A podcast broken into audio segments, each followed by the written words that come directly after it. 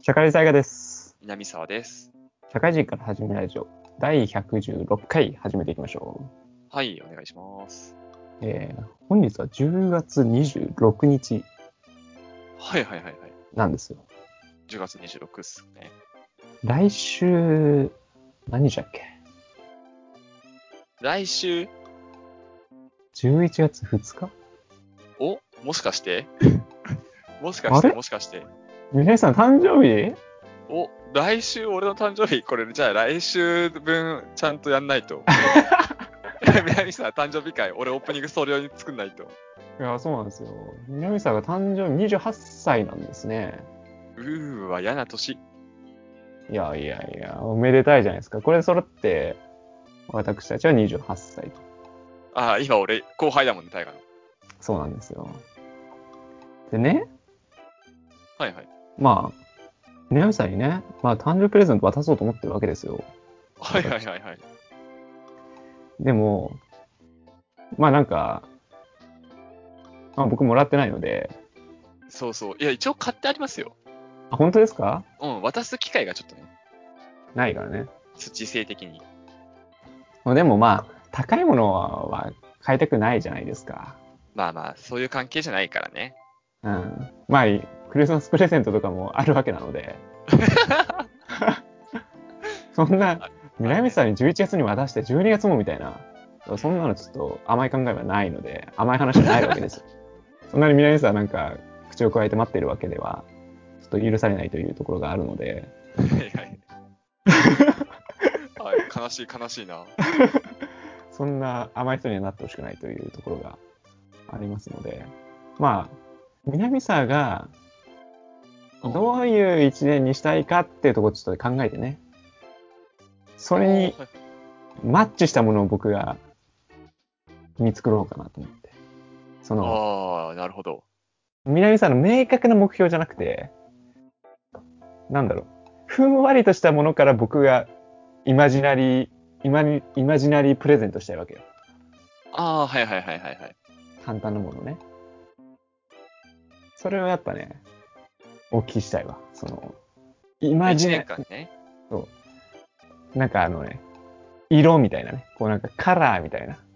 カラーいあの、一年のカラーが欲しい。一年の生きていきたい、この、なんはいはか、い、勇気ある一年にしたいみたいな。ああ、なるほどね。そうそうそう。い明や確な目標は難しいですからね。まあね、これはかなりね、あの、まあ、時勢にも関わってくるんだけど、うん。まあ、今年1年もうこれ半年以上さ、もうん。うウイルスに支配されてる1年だったじゃない割と。はいはいはい。で、もう外出もできないし、出かけることもできないじゃん。うん。もうねその反動で、もうね、どっか行きたい欲が強いのよ。ああ、なるほどね。もうどっか行きたいし、まあ旅行とかでもいいんだけど、どっか行きたいし、いろいろ経験したい。本当は今年俺、オリンピックも行きたかったの。あ、言ってたね。うん、そうそうそう。行ってて。で、まあ来年になっちゃったから、もう来年オリンピック。うん、で、野球も今年、もう野球場に5000人しか入んないからさ、いけないね。全然チケットも手に入んないし、行くのも怖いし、はい。でそれも来年になったらもう本当にめちゃくちゃ行きたいし、そういうなんか、なんだろう、一年中どっかしらに行ってるような年にしたいよね。ああ、トラベラー南沢ってことですね。そうそうそうそう。まあトラベルじゃなくてもね、あの、ちょっとしたね、散歩とかでも気軽に行くぐらいだね。 うん散歩ぐらい行きなさいよ。まあまあ、近くの散歩じゃなくてさ、なんか日帰りでさ、はいはいはい。旅行ってほどじゃない遠出みたいな。アクティビティ南沢ですかそうそうそう、ア来クテ年のィ目は。ビティに動きたいね、来年は。なるほど。じゃあ、アクティビティ南沢をテーマにそうね。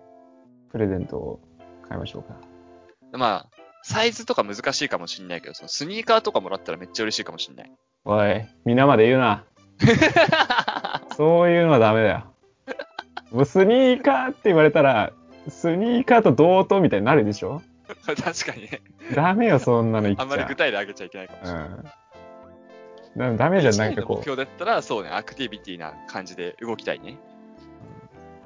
ダメよ、もう彼氏彼女とかでこう、いやーなんかちょっと、誕生日プレゼント、グッチ欲しいなとか言われちゃった日にはさ、 え、グッチから出しにくくなっちゃうからね。グッチより下のもの買っちゃダメかなみたいになるでしょグッチの財布欲しいんだっつって、コーチの財布渡されたら嫌だもんね。そうでしょダメよ、もうスニーカー、 スニーカー。酷なこと言うな。よしよ。まああとね、それ1年の目標はそうなのよ。はい行動したいなのよ。うん。で、あともう最近好きなもので言うとね、うん。俺最近サンリオにハマってんのよ。はいはいはい。だからそのサンリオ系のもうグッズとかでも俺はかなり嬉しいか も、今は。皆まで言うな って。引き続いてね。サンリオ。より難しいわ。だから、サンリオコラボスニーカーとかだったら めっちゃもう、あの、サイズもわかんねえし、サンリオのものがどこに売ってるかもしらん。サンリオピューロランドに行けば。そうどこに行ってもサンリオのグッズ見たことない わ。売ってるのを、まず。いや、サンリオ可愛いのよ、本当に。なんか、うん。プレゼント診断みたいなやつがあるんだよ。え、そんなんあんだ。うん。次の中で、動物に例えると、ゴリラ、マグロ、牛、ウーパールーパー、猫。まあ、南さんウーパールーパーだよな。 ウーパルーパ大河じゃね 大河じゃねそれ。好きな飲大み河も物ウーはパルーパと思うわ。好きな飲み物はコーラ、ビール、日本酒、コーヒー、コーラだよな。あー、コーラだね。コーヒーかコーなラ、。コーラ。大河はコーヒーかねうん。プロポーズを予想しよう。おむず。一緒に住もう。プロポーズなしで結婚。流れで結婚。フラッシュモブ。花束と共に結婚しよう。夜景の見えるレストランでいきなり指輪。はいはいはい。うーん、まあ、南さん一緒に住もうだよな、ボソッとな。あー、でもそうだね。大河とか流れで結婚してそ う。なんか印象悪いからやめろ。デートの頻度が多い場所はショッピングセンター、映画館、カラオケボックス、観光スポット、遊園地。うーん、南さんだったらカラオケですかあー、まあカラオケか遊園地じゃないあーじゃあ遊園地にしときますか。大河映画館だよね、多分。うーん、まあね。イメージ、イメージ。 完全なイメージ。ああ、じゃあ南さんに合うプレゼントはアルバム。いらねえ。いらねえ。本当に君が写真撮ってるとこ一回も見たことないよ。 そうそうそう。あんま撮らないんだよな。まあ、心のアルバムっていうとこあるよね。まあ、心のアルバム的なとこはあるかもね。プレゼント。旅行とか行っても写真全然撮らんしな。うん、だから南さんの心のアルバムをいっぱいにしてあげるよっていうプレゼント はありだよね。そうね、別のプロポーズかお前のい熱い心のアルバムっていうのを埋めてやるよ。彼女にや れ。ああ、ああつありだな。なしだろ。どこに手応え感じたんだよ。アクティビティでお前の心のアルバムいっぱいにしてやるよ。いっぱいだあなの。ね絶対その診断間違ってる わ。絶対間違ってるよ。まあ多分遊園地で行っちゃったね。あのねそっちねああ、まあ確かにね。あったのか動物に意味はって思ったけどね。うんコーラに意味あったのかと。何があった刺激じゃない刺激。ウーパールーパーアルバム求めんだね。そうだ ね。なんでだろうね。なるほどね。まあちょっと楽しみにしててくださいよ。そうね。そ,、まあ、そのタイミングで2ヶ月遅れで出てて、タイガーにプレゼントもね。まあ、こちとらの用意用意はしてあるので。よしよし。じゃあちょっと近々渡し合いをやりましょ うか。いいね、なんか、小学生みたいで。中学生ぐらいにしとけよ。 童心に帰るのもありですね。じゃあ本編やっていきましょうか。今日は南さんの心理学です。はい、お願いします。じゃあ本編です。はーい。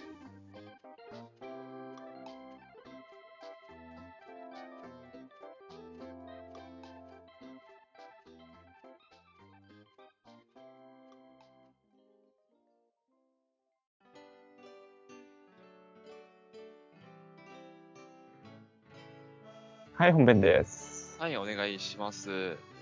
で、えー今回はね、今回はつうか、前回まで、えー発達心理学やってましたと。はいはいはい。で、今まで社会心理学、発達心理学と話してきたんで、まあ、次何なのかって気になってる方もね、多いんじゃないかと思うんですけど、うん。まあ、ここのタイミングでしかやっぱり、休憩会っていうのがないと思ったんで、はいはい。まあ、今回からちょっとしばらくね、休憩ということで、学問とはちょっと違ったお話をしようかなと思ってます。はいはいはい。で、うんテーマごとでね、ちょっと何回かに続いてやっていこうと思うので、えーしばらくお付き合いくださいといったところですと。はい。で、今回のテーマは、もうそもそも心理学で、えー研究されてる心って何なんだろうってお話ですね。うん。これちょっと、まあ難しいし、パッとイメージできない人もいると思うんで、解説をしていこうと思います。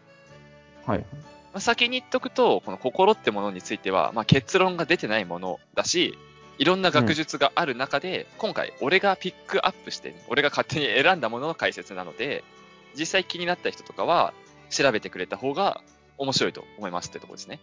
うん。じゃあね、まずみんなが想像する心とか心理って、まあ、どんなものだろうと考えてみてほしいんですよ。はいはいはい。そうすると、まあ、人によっては感情なんじゃないかって人もいると思うんですね。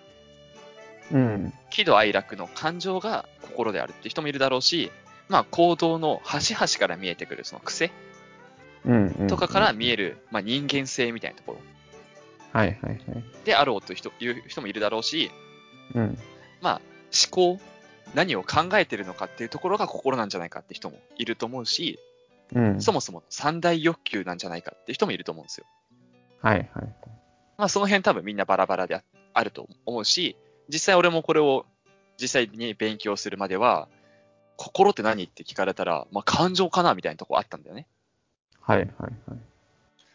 で、まあ、これ何が正解かっていうと、これは全部正解であって全部間違いっていう言い方になってしまうと。うーん。はい。まあ、これなんでなのかっていうのを今回解説していきます。まず、なんでどれも正解かっていうと、うん心っていうのは3つの要素が組み合わさってできた構造であるっていうのが、あまあ、今の心理学の見解なんでうすね。ん。で、その3つの要素っていうのが、思考と欲求と感情の3つですと。うん。うんまあ、要はこの3つが混ざり合ってできたものが人間の心というものですってことですね。うん。うん。まあ、なんか簡単なフローチャートを書くとすると、まあ、何かしらの情報や刺激を受けたときに、この要素の思考と欲求と感情の3つがそれぞれ働いて反応として行動を起こすと。うん。うん。で、その、えーよ要素3つが働いたものが心が働いたっていう状況ですよっていうのが人間の仕組みであると言われています。うん。うん。うん、まあすごい分かりづらくなっちゃったんで、例えると、 アイスを食べた時っていうのが分かりやすいかなと思いまして、はい。まあ、アイスを食べた時にね、美味しいとか美味しくないとかね、味覚を感じます、まず。うん。で、アイス食べてひんやりしたっていう感覚もあって、その味覚と感覚っていうのが刺激としてまず受け取りますと。うん。それに対して、まあ三大欲求である食欲が動きますよねと。はいはい。でもって、その刺激に対して、美味しい、まずいとか、暑い、涼しいから、まあ、心地よいとか、不快であるとかっていう感情も動くと。まあ、夏だったらね、きっと心地よいし、冬だったら不快だろうしね、うん。うん。美味しかったら心地いいし、まずかったら不快だしってね。はい。で、そこから、えーアイスを食べることに対する意識であったりとか、そのアイスを食べるのに払ったお金とかね、うん。とかっていうその理性的な思考も動いて、その結果、まあ満足した満足しないで、ちょっと苛立つとかさ、満足げな表情を浮かべるとか、笑みがこぼれるみたいな行動が起きると。はいはい。この過程の部分が心ですよといったところですね。うん。で、まあ、一個一個ね、要素ってものを深掘りしていこうと思うんだけども、うんうんえー一つ目のね、欲求ってものについては、まあ、三大欲求にも代表されるようにね、基本的には自分の個体の保存とうん。収束の維持っていうのが大きな名目になっているもの。はいはい。まあ、要するに自分が生き残るための安全保持とか、まあ、エネルギーの代謝うん。であったりとか、まあ、種族が生き残るための異性との関係とか、親子関係とかね。うんうんうん。あとはまあ集団関係とか。まあ、動物で言うと群れってものがあるので、その集団関係。うん。ってのが大きくを占める中で、それらの動物的というか、その生物的なものとは別に、人間独自のものとして、人間的なね、えー自分の確率、まあ、アイデンティティの確率うん。であったり、目標達成とか、自分がどんどんいろんなものを吸収して、強くなっていったり、大きくなっていったりするっていう、自己強化や、自分のことを表現する、主張する楽しみみたいなね。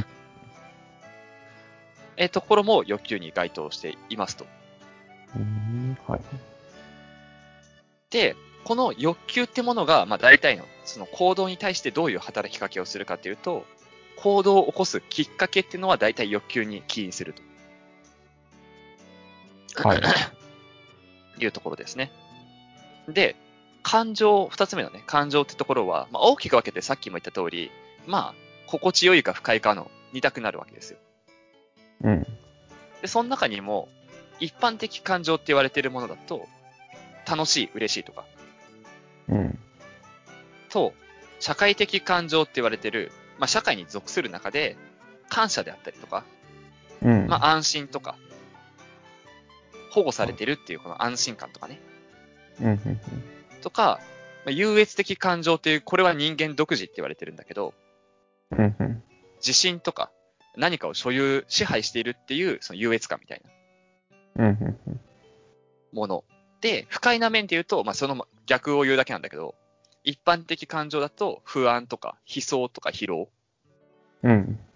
社会的感情、この社会に属する中の感情として、孤独とか憎悪とかはいはい。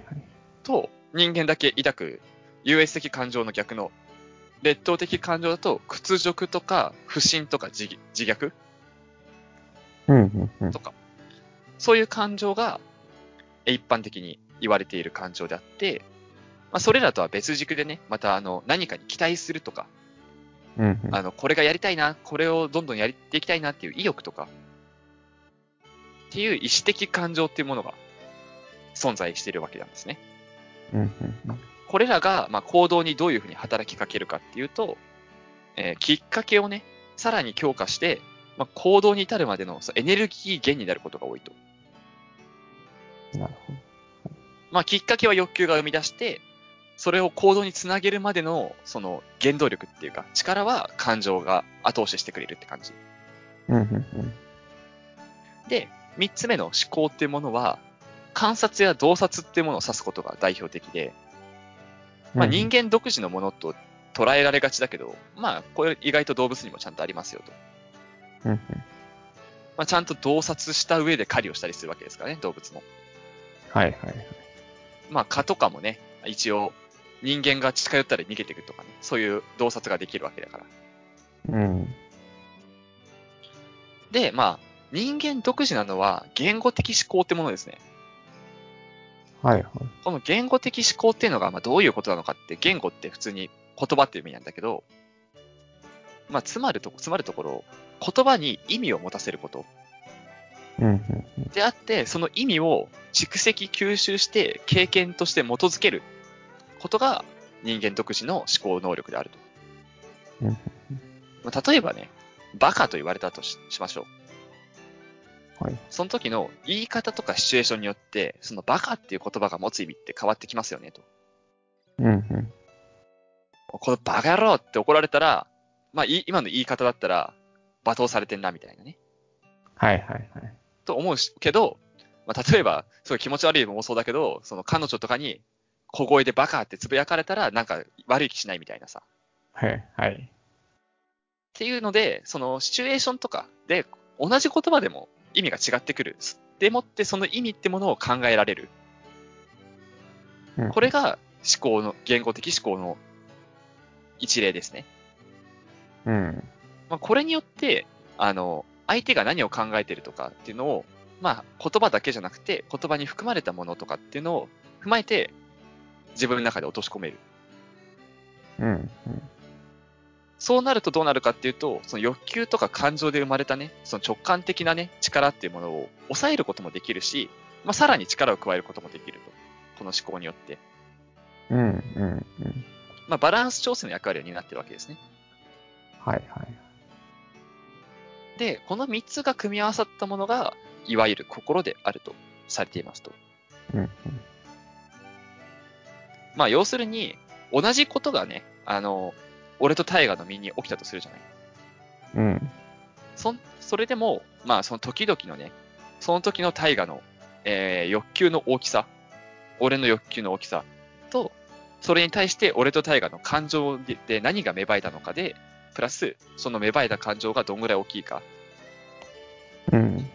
さらに、まあ、今までの経験とか蓄積によって生まれる思考。その3つが絡んで人によって感じ方が違うよねっていうのが、えーこの心によって起きる、その人によって何か違うっていう現象の起因であるというわけですね。うん。うん。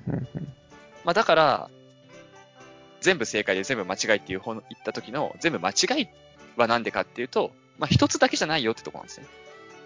はいはい。まあ、大きな地震が起きた時にパニックになっちゃう人、ならない人ってね、それぞれの心で、その3つがまあバランスが違うからそうなるんですよってとこですね。うん。うん。まあ、例えば地震が起きた時に、地震ですごい嫌な思いがある人と、地震に全然何にも思ってない人だったら、すごい嫌な思いがある人の方がパニックりやすいのは当然だしっていうね。うん。うん。うん。その時にどうしても生き残んなきゃいけない欲欲求がね、例えばお腹の中に子供がいる人といない人だよ。いる人の方が、まあ、命2つ抱えてるわけですから、はいはい。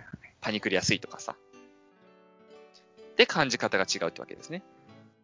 うん。なんで、その心ってものを理解するには、この要素要素っていうのをバラバラで、個別で理解していくんじゃなくて、3つを全部ちゃんと知った上で、その3つがどうリンクしているのかっていうのを考える必要があると。うん。じゃあ、そのどうやってそれを人間の心ってものを理解していくかっていうと、まあ今の心理学で言うと、割と当人からね、話を聞いて何考えてんだなって分かるのはまあ難しいんですよ。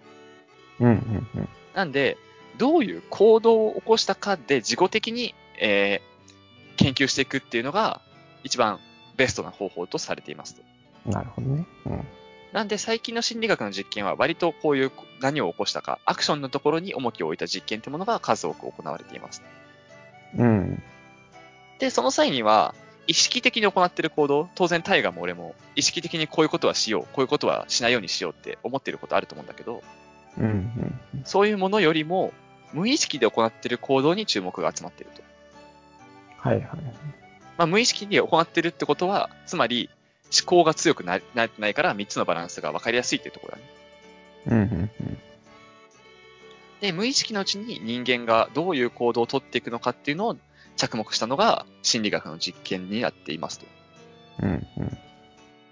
で、えまあ、次回はこれに関してね、えー実際にどういう実験が行われているのかってものを紹介していこうと思うんですけど、はいはい。まあ、つまり、ここ今、今日話した内容をね、すごい、えー結論付けると、心理カウンセリングってあるじゃないですか。うん。うん。あの心理カウンセリングって、まあ、詐欺とまでは言わないけど、その人の心を100%理解しようという動きじゃないんですね、カウンセリング自体は。うん。その人がどういう心を持ってるかを理解するんじゃなくて、まあその人が今、不安に思ってることとか、その人が今、欠如しているものを埋める作業をするのが心理カウンセリングはいはい。であって、その人間の心を理解しようっていう際には、言葉に出してもらうよりも行動を見た方がいいってとこで、人を理解するときっていうのも、その人の話を聞くよりも、まあ、人間観察をした方が、その人の心っていうものをよく知れますよというのが、人間関係で実際に使っていってほしいところかなっていうのが今回の結論ですね。うん、うん、うん、うん。なるほどね。というところになっています。で、次回はささっき言った通り、このね、実験ってどんなのが行われてるのっていうのをいろいろ紹介していこうと思います。はい。じゃあ、エンディングいきましょうか。はい。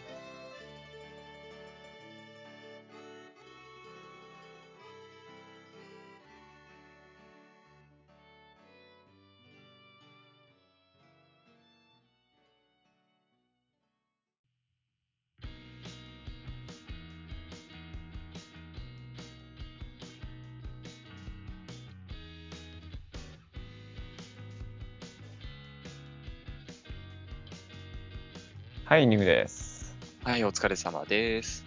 いやー、心理学の一番最初に話す感じだ ね。本当だったらね、うん。まあでも、まあ言い訳じゃないけど、これを理解したところで社会心理学、発達心理学には影響なくてよかったわ。うん、そう。なんか犯罪心理学とかでこういう考え方、すごいしそうだね。ああ、そうね、その行動心理学とかっていうのもあるんだけどさ、そっちに行くんだったら、これは知っとかなきゃいけなかったかなと思う。うん。犯罪心理学も、行動に対して分解して考えていきましょうみたいなね。そうそうそうそう。まあ、分解もまあ、完全には切り離せないんだろうけど。でまあ、今回全然学術的には話してないんだけど、まあその無意識っていうのが大事ですよっていうのがね、心理学の第一人者と言われてるね、フロイトさんが言ったことだったりするんだよね。うーん。なるほどね。で、なんかもともとはね、その心理学って、その行動を見るっていうのはあんまりしなかったんだって。うんうんうんで、その行動を見るのが大事って分かったのがついほんと50年前とか、うん。あ、そんなもんなのそんなもんそんなもん。私、そのなんか思考っていうのが大事っていうのも意外と最近知られてて、うん。最近は結構脳科学と心理学が密接に関わってたりするの。はいはいはいはい。だからなんか脳波調べるとか心理学で最近やるんだって、大学とか。あー、なんか脳科学者とか出てくるもんね。そうそうそうそう、テレビでもねそういう動き出たのもつい最近のことだから、意外とね、研究進んでないんだよね。あー、でも一番楽しいかもね、だったら。もう今がね、一番、何、黎明期っていうか、そんな行き詰まってない。うん。そういうのいいよね。まあ、こっからどんどんどんどん発展していったら面白いなと思うし。もうさ、歴史がすんごいことになってる学問で さ、新しくやろうと思ったら、いやーもう前に言ってんだよな、みたい な。割と穴ある、まだ、みたいな。学問っていいね。いやでもこれ怖いのが、もう2年やってるわけじゃん。うん心理学で。これね、もう2年やったら、その4年前ってことは嘘になってる可能性あるんだよね。はいはいはい。まあ嘘だったり間違塗りいだった替りえられてるというか。そうそうそうそう。それはちょっと怖いんだよね。それが残っちゃうからさ、ポッドキャストだと。いやでもそれを更新すればいいんじゃないのあ、まあそうね。あの時じゃあはあ話したのが変わりましたみたい最新のトピックスになってるわけでしょな。あ、それいいね。あ、確かに。それいいね。うん。それはそれで面白いと思う。方針ありましたって、だから心理学のこれからの動向をチェックしてれば、まあ、結局は哲学だってさ歴史上紐解いたらさね批判批判で新しく塗り替えられてるわけなんで哲学はそれのやり、なんか、やり合いの結果みたいなとこあるもんね。そうそうそうまあ哲学もそうだしそのいろんなやつでも物理学とかでもそうじゃないずっと信じられていたものが覆るからうん。うん。地動説、天動説的なね。 そうそうそうなんかそれはね南沢が歴史を作ればいいんじゃないですか俺でも誰かが研究した内容喋ってるだけだから。人間の心っていうのはね、まあ、タイガーが何を考えてるとか、タイガーの心理っていうのを理解するにはね、本当に、めちゃくちゃタイガーを観察しないといけないんだよね。だから僕が起こした行動に対してもう南沢はもうこの3つを考えてくださいよいや、それをしないと心は理解できないんだけど、それをする、する 労力が大変なんか、しても難しくないうん。でも、それこそさ、その、思考じゃないなんかその、あの、例えばだけど、南沢が起こした行動に対して、まあうん毎回考えるわけじゃないうん。で、フィードバックがあるわけじゃないああ、はいはいはい。何回かやったら傾向がわかるわかるわけじゃないああ、そうね。それこそ蓄積で、そうだね。うん。で結局僕これ聞いてて、その、まあ、きっかけ、こうなんかエネルギー源、バランス調整ってあるけど、うん。まあ人によって比重が違う感じはやっぱするじゃないうん、そう。感情が強い人とかね。うん。で思考のバランス調整がバグってる人、うん。きっかけがバグってる人、そのエネルギーがバグってる人っているじゃなうい、だん。いるいる。から結局そこの、そこって結構人によって違うからさ、うん。まあ一概になんか僕が起こした行動に対して、いや、これこれこれってはなるけど、結局こいつ、ただ欲求だけじゃんみたいな。欲求がめちゃくちゃ強いじゃんみたいな。っうん。ていうかもしれないしね。そうね。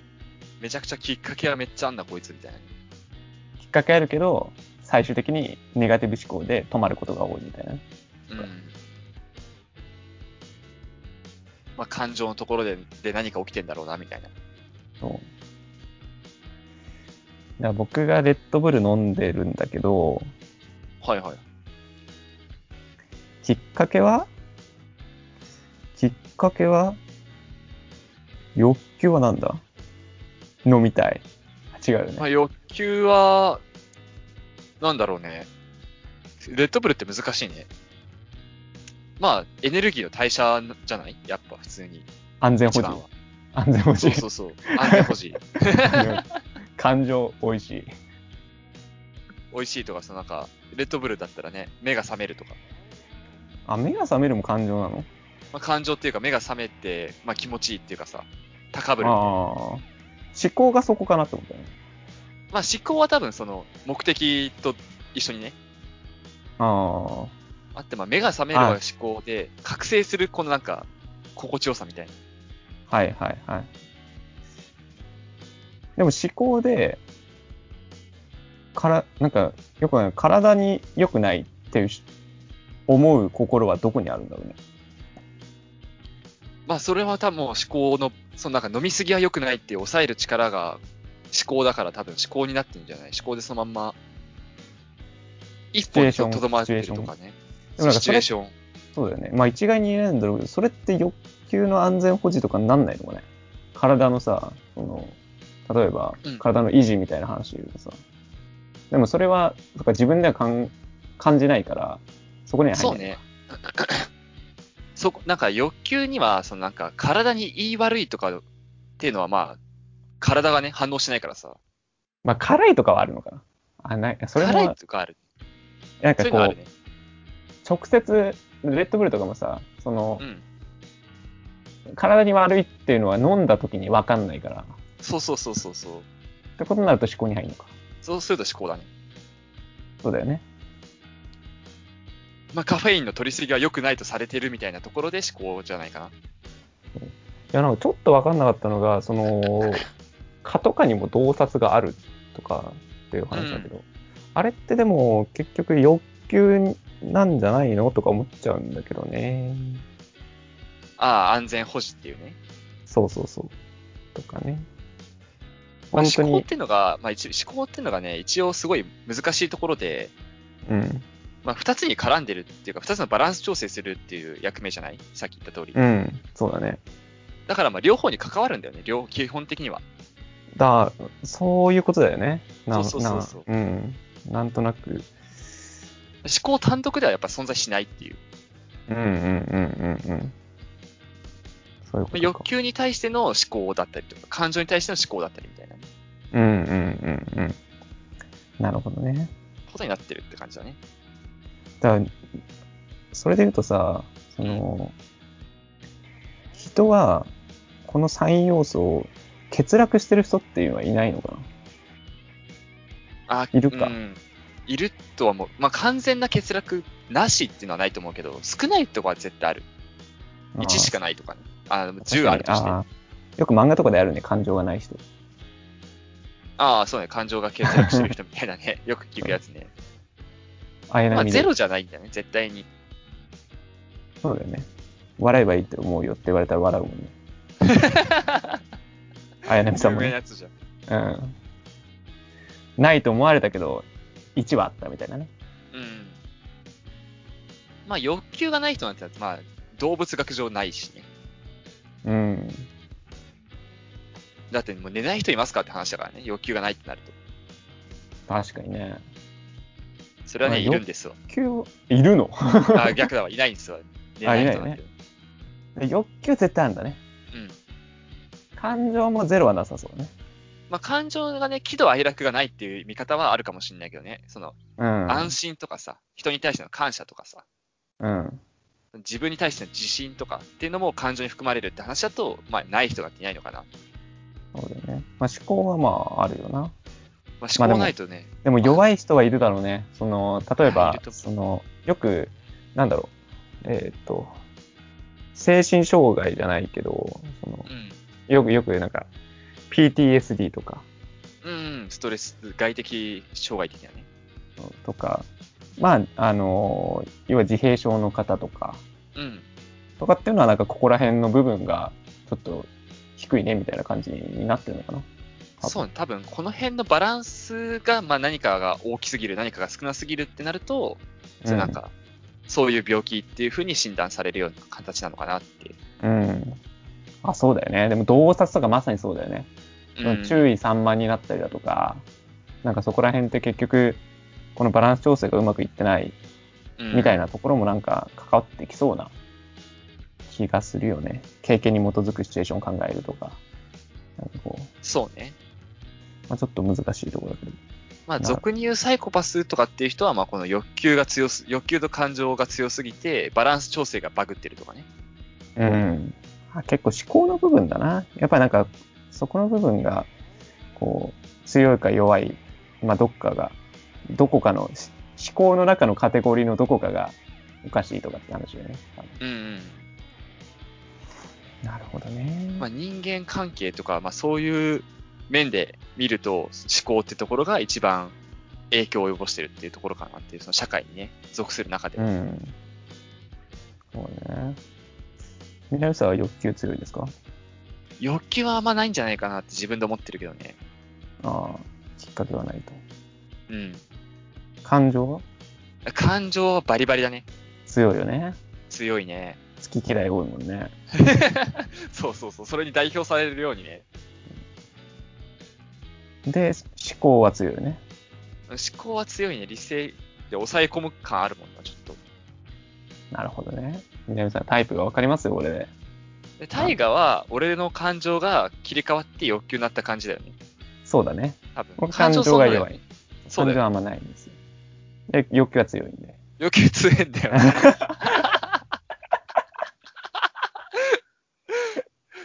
でもタイガは、だから欲求が強いってことは、つまり生き残ろうっていう本能はすごいってことだからね。そうだね。でもまあ感情、まあいい悪いはそんななかったりとかするからね。こだわりそんなないしね。うんうん。まあ思考は強いよね。思考は強いね。なるほどね。まあ、デコボコですね。まあいい感じなんじゃない補い合って。でだから一そこ人の感情が弱い人もよ揃えないと。いや結局さ、でも、人との相性とかあるじゃないうん。なんかまあ、結局、ここも結構あるかもしれないよね。そうだね。この3つのバランスが合う人みたいな。うん。まあ、欲求と感情はそんなに、あれだけど、なんか、感情の、なんか、うん紐解いた中の、うん。あのーカテゴリーというか、そこが似てる人が多分、相性がいい人なんだと思うんだよね。うん。なんか同じことが起きた時に、まあ、同じようなことを感情で感じ取れる人同士みたいな。そう。いや、なん相か、性いいのかもうん。いや、でもなんか欲求と感情ってさ、なんかあんまり、この、感情が同じ人ってなんか、あれで言うと、あれも、うん、どうなんだろうな。好き嫌いなんだろう感情のレベルが低い人同士ってそんなになんかイメージつかないんで。 まあ、同じことで感情が、なんだろう、高くなれる人。そっか。まあそうか。そうだね。その中のレベルの話じゃないって話だね。あそうね、レベルっていうよりは、なんか、動く方向みたいな。はいはいはい。なるほど、ね。なんかね、美味しい、美味しいものっていうか、まあ、肉食べに行って、テンション上がる人、下がる人みたいな。うん。で、一緒な人の方が、相性が良くなりやすいのかね。なるほどね。難しいですね。まあ、振れ幅も当然ね、大きい、なんか、フィーリングあった方がね、仲良くなりそうだけど、うんうんうん。一人めっちゃ熱狂的に盛り上がって、一人がちょっとだけ盛り上がってたらね、なんか、うんって感じあるしね。そうだよね。なるほど。まあ面白いですね、これは。ちょっと考える。ちょっと考え始めたらいろいろ行動を起こすの遅くなりそうだよね。まあやった後に考えるってのが一番いいってことね。 そうね。まあいいでしょうこれを見てね、周りの人間の人間観察とかも、まあ面白いっちゃ面白いけど、うん。なるほどね大河とね、大河のことを今こうやって観察してみたりとかね。 うん。大してしてないだろこれ学んだの最近だからさ。つ次やった時はもうめっちゃ観察するから。う。わかりました。あの、そっか。さまつな話もしますかね。あの、はいはい何か。いや最近、あれなんですよ。あれ見たんですよ。えっ、と、ノーサルグルメ見たんだよ。ああ、はいは知ってるノーサルグルメ。い。いや、名前聞いたことあるぐらいで見たことない。あの、半沢直樹が流行ってたじゃないもうこの頃、だいぶ終わってる頃だ けど。 1ヶ月前と終わかってる頃というか。そう。な ってるけど。あの、池井戸さんが書いた原作のまたドラマが、大泉洋が主演やってる。ああ、ドラマなんだ。はいはいはい。あれね、やばいよ。泣ける。やばいああ、なるほどね。あの、もう毎、やっぱね、曲の力ってすごいわ。あ音楽の力。ね多分ね、もう、フルパワーで曲の力が使われてるね。うんあああ、れ、なるほど。あれ米津玄師の馬と鹿ああ、っていあうれ曲があるんだけど、はいはいもう、あのタイミングが絶妙すぎて、あれなんか、1話だけでもちょっとなんか、凄さを体感するために見てほしいぐら い。その音楽がいい感じに噛み合ってる感じ。そうそう。馬と鹿が、のサビが始まった瞬間に泣く わ。サビが。まあまあまあちょうど。え、なんか知らない間に始まってんだろ馬と鹿。うんあ、なんか、なんかバックミュージック流れてんな、みたいなメロディーで。これ流れてんな、みたいな。なんか変なとこに流れてんなって思って、サビが始まった瞬間のなんか、株価の急上昇みたいな、なん か。あーみたいな。馬と鹿聞くために見てますみたいな感じになるのよ。いや、まあ、そうなのね。はいはい馬と鹿ってなんか、やばくないおしゃれ感。タイトルの。曲名の。曲名のおしゃれ感、バカでしょバカでしょが馬と鹿になってああ、まあ、レトリック聞いてる感あるよね。る。なんかおしゃれだよね。何俺全然その曲を知らないんだけど、ななんか、バカに紐づくような感じの曲なの。いや、なんかね、歌詞見てんだけど、おう全然わかんない。アーティスティックすぎすぎた。これが愛じゃなければ何と呼ぶのか、僕は知らなかった。呼べよ。花の名前をただ一つだけ。張り裂けるくらいに鼻先が触れる。呼吸が止まる。痛みは、痛みは消えないままでいい。わかんないね。わかんないわ。もう愛がし、愛を知らないとか、なんあ、これを愛と呼ばなかった。愛じゃなければ何と呼ぶのか、僕は知らなかった。まあ、そこがババカカっぽいね。バカっぽいね。そこなのかね。うん。呼べよ。花の名前を一つだけ。そこはちょっとわかんないけど。張り裂けるくらいに、あそういうことか。で鼻先が触れる呼吸が止まる痛みは消えないままでいい馬っぽい ね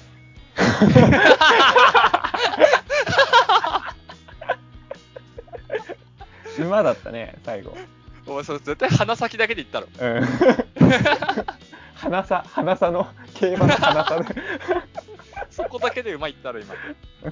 ああそういうことかそっかずず全然わかんないもうやっぱすごいねいろいろ意味があるんだろうけどで、そのなんかその曲が、何、なんか、ドラマチックなとこでサビに来るみたいな。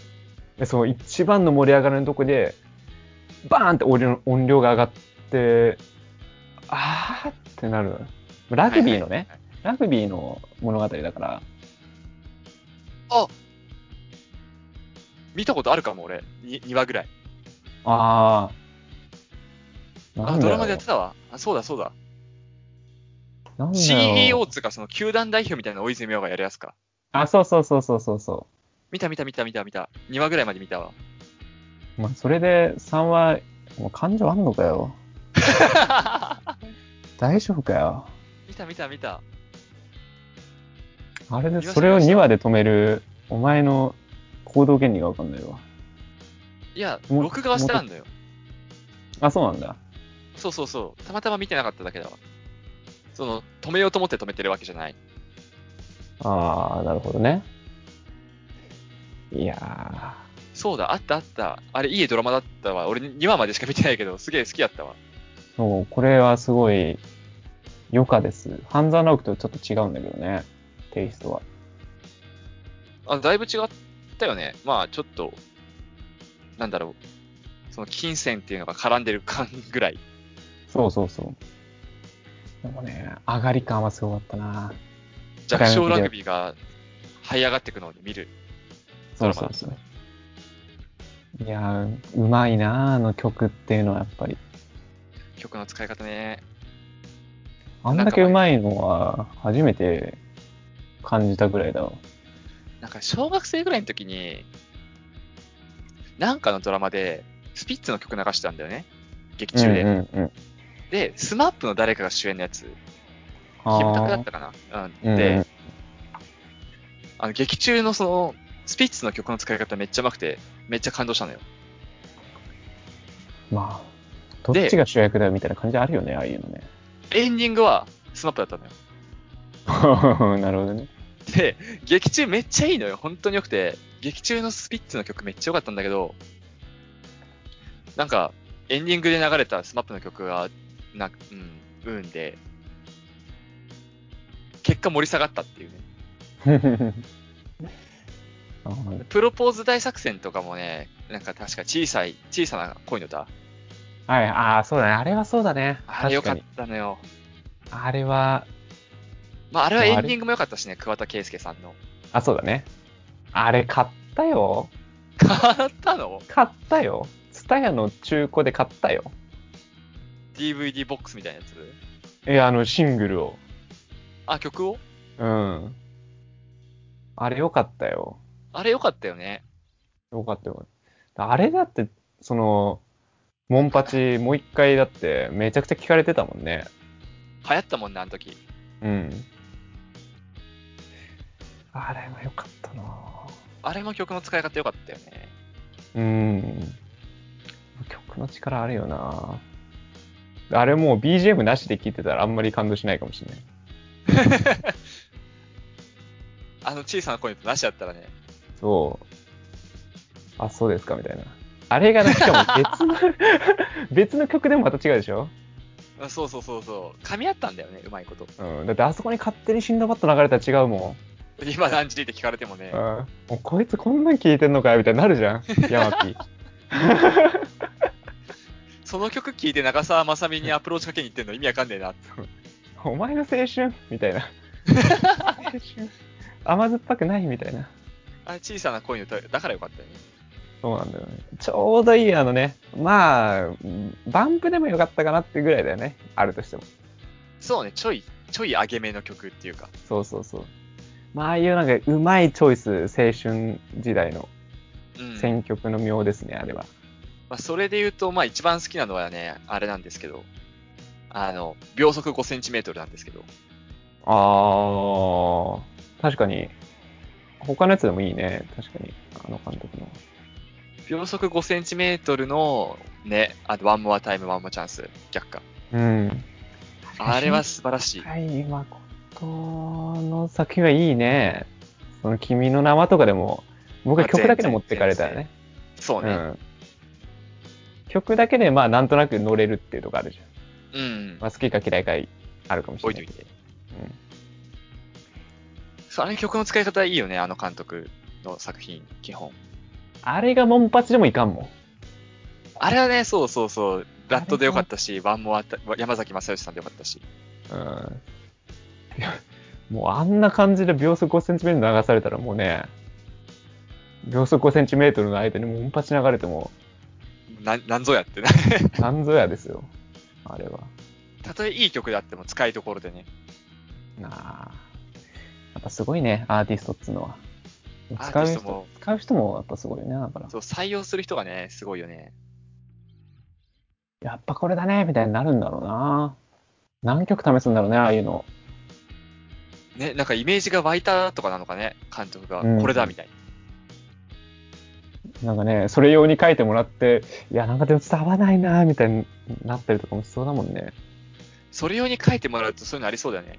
うん。よくあんじゃんね、タイアップ曲とか、うん。あるわけじゃん。いやー、もうルロケンのオープニングそばかすかーみたいな。全然アニメと歌詞合ってないんだけど、みたい思い出はね、いつうんも綺麗だけどって言われても、な。 まあでも合って、あ、でも合ってるみたいな。あれみたいな。なんかすごい悪いように言っちゃうけど、ドラえもんの曲をさ、うん。星野源さんがドラえもんって曲書いたじゃない。うんうんうん。あれ俺ドラえもんっぽくないんだよね、あんまり。そうね、ドドドドドドラえもんって感じだもんね。そうそうそうそう、ドドドドドドドドドラえもんだからさ。あんなこといいなじゃないもんね。あんなこといいなのイメージが強すぎるせいもあるけど。そう、それがね、引っ張られてる感じあるよね。なんかあれじゃねえ、今なだっんてか。、ああいう曲作れって言われても無理よ。まあ確かにね。恥ずかしくて書けんもんあんな。できたらいい今の時じゃん。代うん。あんな振り切って歌えないよ。 すごいテーマに合ってるで言うとね、まる子ちゃんの踊るポンポコリンとかすごいなと思うけどね。いや、でもあれすごいね。あの時代じゃないと書けないかも ね。ああいうのって。なんかぶっ飛んだやつね。うん。今の人が書こうと思っても途中で消しちゃうで しょ。いやっつって。そこまでもうちょいおしゃれに振り切れねえわっつってそうもうちょっとおしゃれにっつっ て。でもピーヒャ今ラだピーヒャラ言ってらんねえわっつって。今だったらパプリカぐらいが限界よ。パプリカもなんかなんやかんやちょっといい感じの曲だもんな。そう。なんか恥ずかしさもあるんだけど、やっぱおしゃれじゃん。うん。なんとなく。あんななんか、ピーキャラピーキャラ言って、お腹が空いたよとか言ってる場合じゃ ない。もっとなんか、あの、比喩使っちゃうよ。踊るポンポコリンに火を使うのおもろいな。うん。いや、絶対そうよ。何言ってんだろうみたいな感じになると思うよ。お腹が空いたよじゃねえんだよっつって。貴重な曲だよね、ああいうのはね。まあ、ああいう曲に意外といい曲多いけどね。いい曲っつうか、いいなと思う曲は多いけどね。もう今の時代こんなおしゃれなんだから、もう未来どうなってるかわかんないね。未来は比喩しか使ってないかもね。誰も何言ってるかわかんないみたいな。その曲の考察でウィキペディアみたいに立ちそうだもんな。月が綺麗ですね、みたいなね。 2個ぐらい比喩挟むよ、多分。一つの。比喩の比喩。そう、比喩の比喩で、で、こういう意味だったみたいな。あ、なるほどね、みたいな。フローチャートみたいになってるかもしれない。